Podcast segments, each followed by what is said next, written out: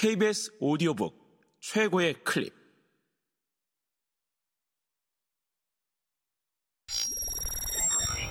KBS 오디오북.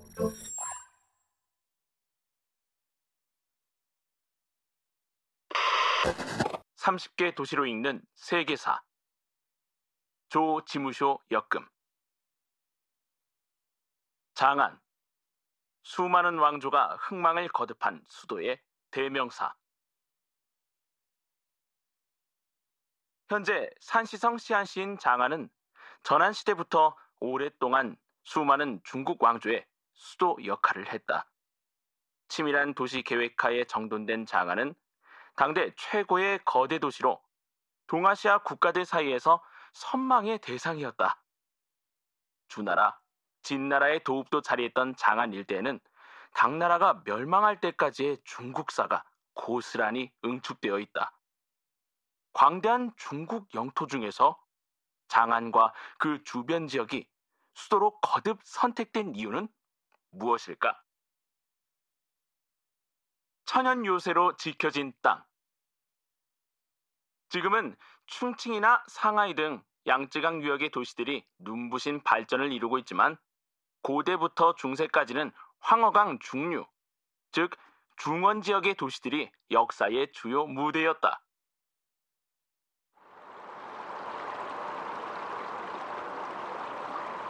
그 중에서도 대표적인 도시가 바로 장안이다. 장안 일대는 황허강의 지류, 웨이수이강이 흐르는 분지다.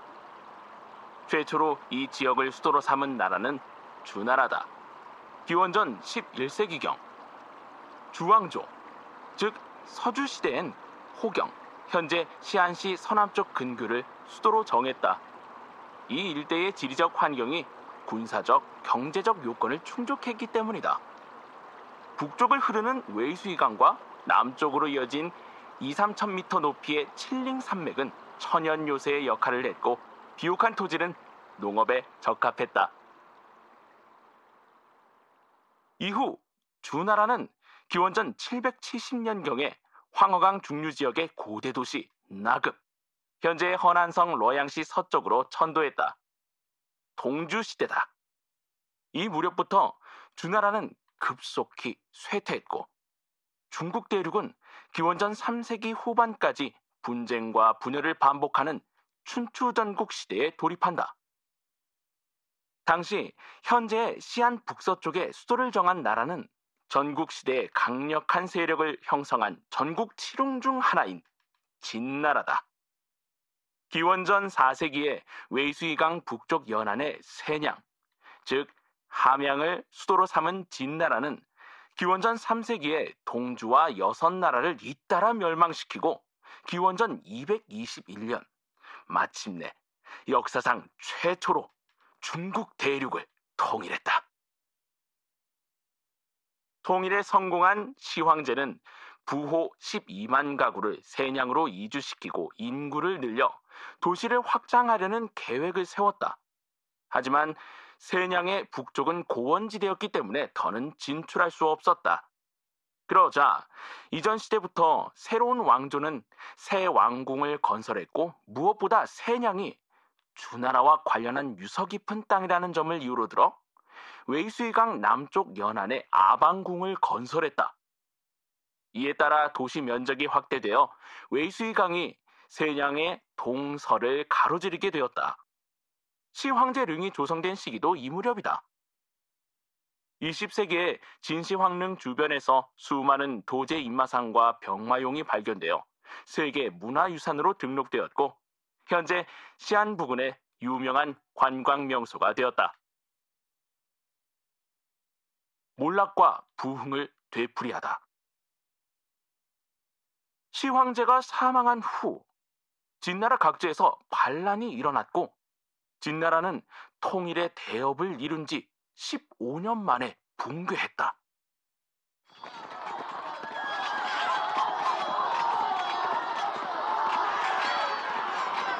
세냥은 진에 의해 멸망했던 초나라의 장군 항우에 의해 초토화되었다. 이어 초안전쟁에서 항우에게 승리한 농민 출신 유방은 한왕조, 전한을 세우고 수백 년간 이어온 동주의 옛 수도 낙양, 현재의 러양시에 수도를 세우고자 했다.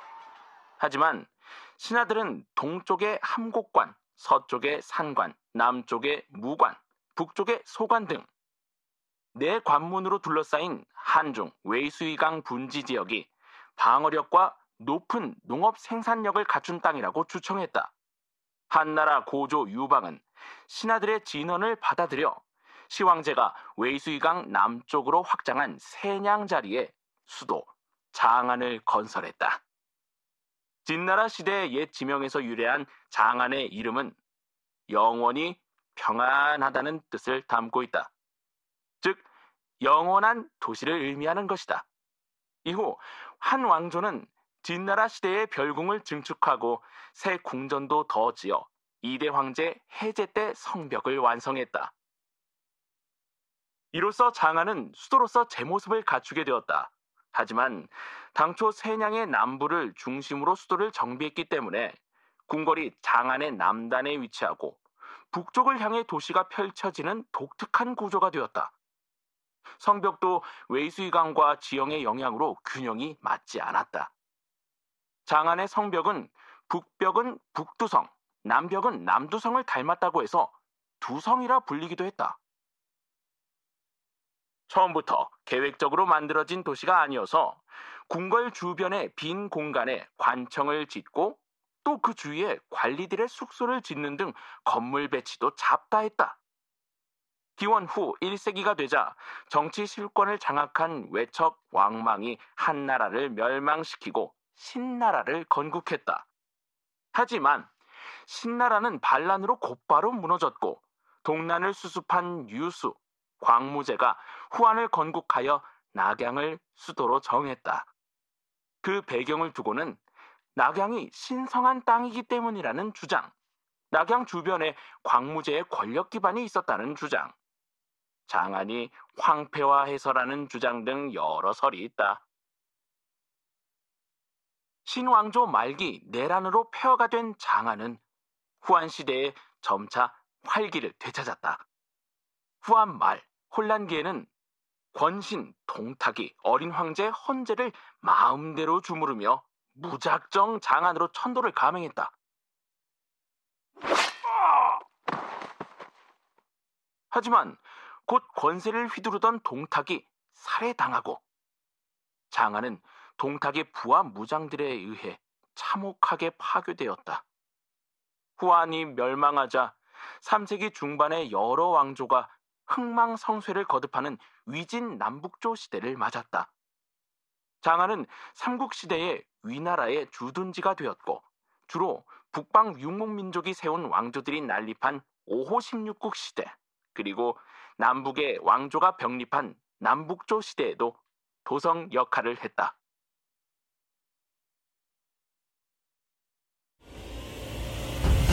KBS 오디오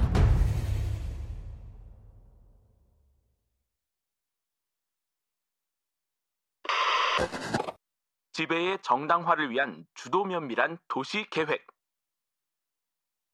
남북조 시대의 북주는 장안을 수도로 정했는데 황실의 외척이던 양견이 6세기에 제위를 양위받아 수나라를 건국했다. 수 문제, 즉 양견은 자신의 자귀였던 대흥군공에서 이름을 딴 대흥성으로 계칭하여 장안을 수도로 삼았고 전한 시대부터 이어진 장안 도심에서 동남쪽으로 약 10km 떨어진 지역에 새롭게 도시를 건설했다. 옛 장안은 건축물의 노후화, 토양 염화 현상으로 인한 생활용소 확보에 어려움, 저지대라는 지형적 조건으로 인해 자주 발생하는 수해 등 여러 문제가 있어 수도로서 조건이 좋지 않았다. 또 이민족의 침입이나 인구 증가에 대비해 군사와 치안 기능을 강화할 필요도 있었다. 그래서 칠링 산맥의 풍부한 물을 이용할 수 있는 구릉지대에 새로운 수도를 조성한 것이다.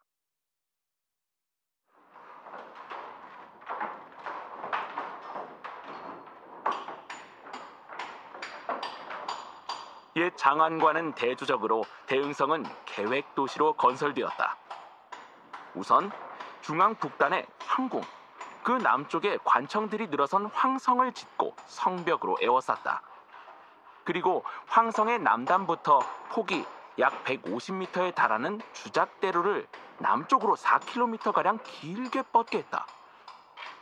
동서 양쪽으로는 시장을 설치하고 주작대로를 중심축으로 좌우가 완전히 대칭하는 거리를 건설했다. 거리는 벽과 문을 갖춘 작은 도시와 같은 110개의 구획인 방으로 나누었고 그 안에 집과 사원 등을 건축했다. 또 바둑판처럼 반듯하게 정비된 거리의 외곽을 높이 5m 정도의 성벽으로 에워쌌다. 또한 태양의 운행과 북극성의 관찰 등에 의해 방위를 측정하고 남북의 중심축과 궁성의 위치를 결정한 후 황성과 나머지 거리를 조성했다. 외곽 성벽 공사는 수나라 2대 황제인 수양제 시대에 시작하여 당나라 3대 황제인 고종 때 비로소 완성되었다. 이토록 거대한 도시를 건설한 이유는 수왕조의 기원과 관련된 것으로 보인다. 북조를 이은 수나라 황제의 선조는 수렵 유목민인 선비족으로 추정된다. 그런데 한족 황제가 다스린 남조는 한나라부터 이어진 중국 고전 문화를 계승했다며 왕권의 정통성을 주장했다. 이런 상황에서 남조를 무너뜨리고 남북을 통일한 문제는 수나라의 지배를 정당화하기 위해 중국에서 예로부터 전해 내려오는 전통 사상을 담은 새 수도를 계획한 것이다. 문제는 대응성 건설의 음양 사상을 토대로 한 좌우 대칭의 배치나 유교가 중시하는 경전, 주례에 기록된 이상적인 도시계획 등을 반영하고자 했다. 남북의 중심축 위에 놓인 궁성은 그곳에 거처하는 황제가 질서의 근원임을 의미했다. 한편 주례에 담긴 이상적인 도시는 궁성이 도시의 중앙에 위치하지만 대응성에서는 중앙 북단에 위치하고 있었다. 그 이유가 북극성을 하늘의 중심으로 절대시한 사상 때문이라는 설도 있고 남북축을 이용한 의례를 행하기 위해서라는 설도 있다. 문화의 용광로였던 도시. 618년 수나라가 건국한 지 37년 만에 멸망하고 2년, 즉 고조가 당나라를 세웠다. 당은 대응성을 그대로 이어받아 장안으로 이름을 바꾸고 수도로 정했다. 당시의 장안은 주변국들에게 좋은 모범이 되었다. 일본에서는 장안을 모방하여 헤이조쿄, 현재의 교토를 만들었는데 그 규모는 장안의 4분의 1 정도였다. 당나라 시대에는 장안에 두 궁전이 추가되었다. 저지대에 위치한 궁성에서 염해가 발생하여 수질이 악화한 점 등을 이유로 7세기 전반부터 중반에 걸쳐 궁성의 동북쪽에 위치한 고지대에 두 번째 궁전인 대명궁을 건설했고 8세기 전반 현종 시대에는 동시 즉 동쪽 저잣거리 근처에 세 번째 궁전인 흥경궁을 건설했다. 새 궁전들은 좌우 대칭이 정연한 도시 계획을 무너뜨렸을 뿐 아니라 거주민의 주거 환경에도 영향을 미쳤다. 대명궁과 흥경궁에 가까운 가동, 즉 동쪽 시가지 북부부터 중부에 걸쳐 관인들이 모여 살기 시작했고 동시와 그 주변에는 관인들을 주 고객으로 삼은 고급 상점가가 형성되었다. 대조적으로 가서 서쪽 시가지에는 서시 서쪽 저잣거리를 중심으로 서민촌이 형성되어 소규모 점포가 늘어섰다.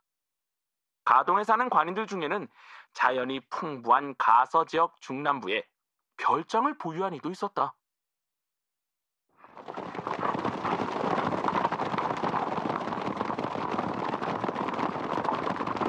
7세기에 당나라는 유목민 국가인 돌궐을 무찔렀다. 이를 계기로 서역 오아시스 도시를 정복하고 실크로드의 요충지를 확보했고 장안은 명실상관 국제 도시로 발전했다. 각국에서 조공사절과 수많은 상인들이 모여들었다. 특히 이란계 사산 왕조가 멸망했을 때 많은 페르시아인이 이주해 와서 가서 지역에 서역인 거주 지역이 따로 생길 정도였다. 장안에는 불교와 도교뿐만 아니라 조로아스터교, 그리스도교 일파인 경교, 마니교 등 다양한 종교를 위한 사원이 건립되었다. 그 중에 특히 많았던 사원은 절이다. 중국 소설 서유기에 등장하는 삼장법사의 모델인 현장법사가 서역에서 불전을 가지고 돌아오자 이를 보관하기 위해 대자은사에는 대안탑, 즉 다이엔타가 세워지기도 했다. 7층 전탑인 이 대안탑 위에 오르면 시내를 한눈에 바라볼 수 있다.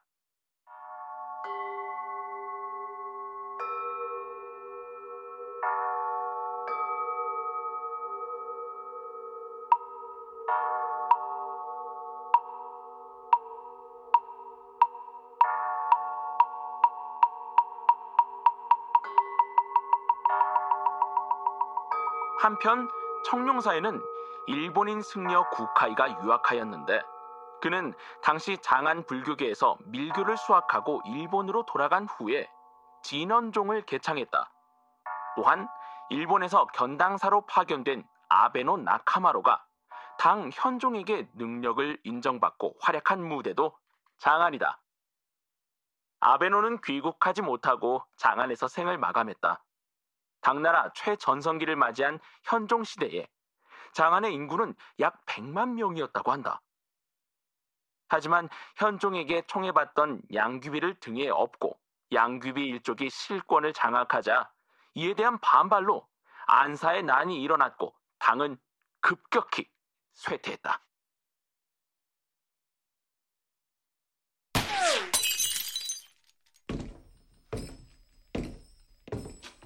KBS 오디오북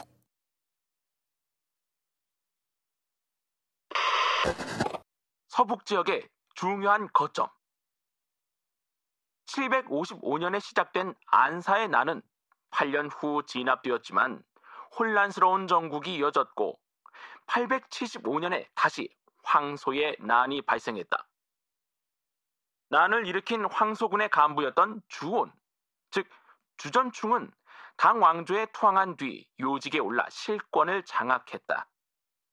주전충은 낙양으로 천도할 것을 주장하여 장안의 왕궁과 관청, 주택을 허물고 건축자재를 웨이수이강에서 황허강을 거쳐 낙양으로 운반하여 신도시 건설에 이용했다. 황제와 백성들도 모두 낙양으로 옮겨간 후 장안은 폐허가 되었고 당나라는 망했다.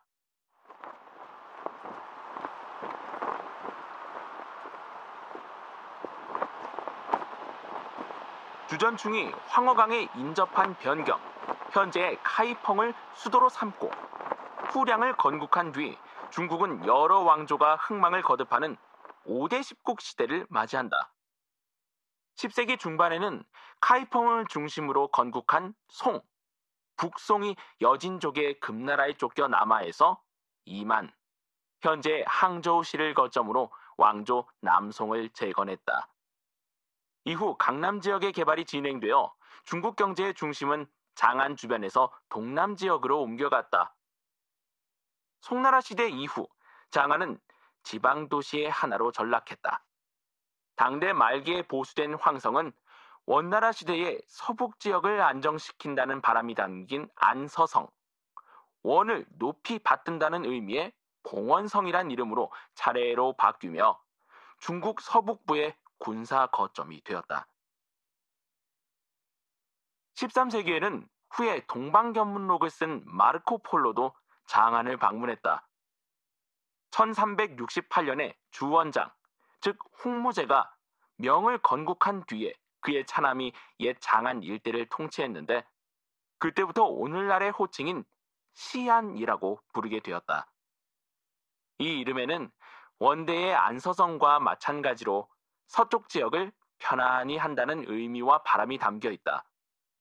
지금도 남아있는 서벽과 남벽에서 당나라 시대의 자취를 볼 수 있지만 동벽과 북벽은 명나라 때 증개축한 것이다. 현재 시안의 상징이 된 종루와 고루도 명대에 세워졌다. 20세기에 접어들어 1936년에 시안 사건이 일어났다.